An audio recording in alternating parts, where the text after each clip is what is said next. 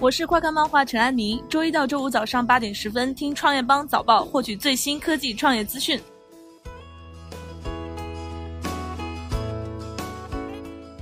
欢迎收听创业邦早报。创业是一种信仰，科技创业资讯尽在创业邦。今天是二零一九年一月十九号，星期六，我们一起来关注今天的重要讯息。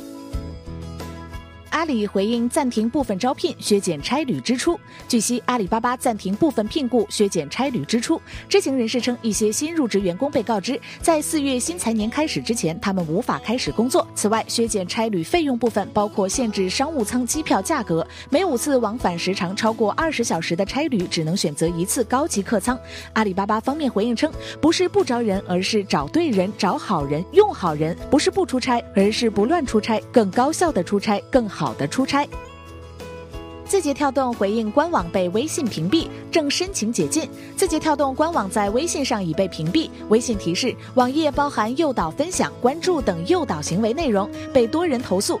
为维护绿色上网环境，已停止访问。字节跳动方面回应：刚发现，别的都不知道。我们正在向腾讯申请解禁。OFO 两名联合创始人已有十日未现身公司。三位接近 OFO 人士处透露，二零一九年一月初，薛鼎退出了 OFO 总经理办公室的钉钉群，该群总共不到十个人。此前六位联合创始人均在群中，张四丁目前还在群中，但他已有十日未在公司出现。OFO 两名联合创始人薛鼎和张四丁已经有一段时间未在公司出现，但目前不能确认二人离开公司。抖音成央视春晚独家社交媒体传播平台。一月十八号下午，中央电视台与抖音短视频举行新闻发布会，正式宣布抖音将成为二零一九年中央电视台春节联欢晚会的独家社交媒体传播平台。会上公布了二零一九年央视春晚“幸福又一年”的新媒体行动，抖音将同央视春晚在短视频宣发及社交互动等领域展开合作。优酷宣布关闭前台播放量显示，推出热度指数。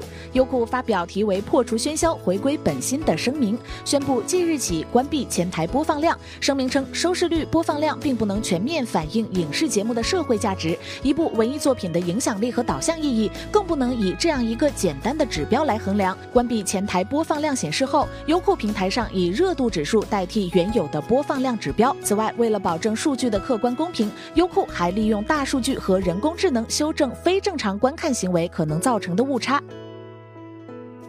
知乎出现莆田系广告遭吐槽，周元称全部下线。近期，知乎信息流中出现了莆田系的医疗广告，遭到用户吐槽。知乎 CEO 周元回应称，是自动化投放渠道过来的广告，会马上全线下掉。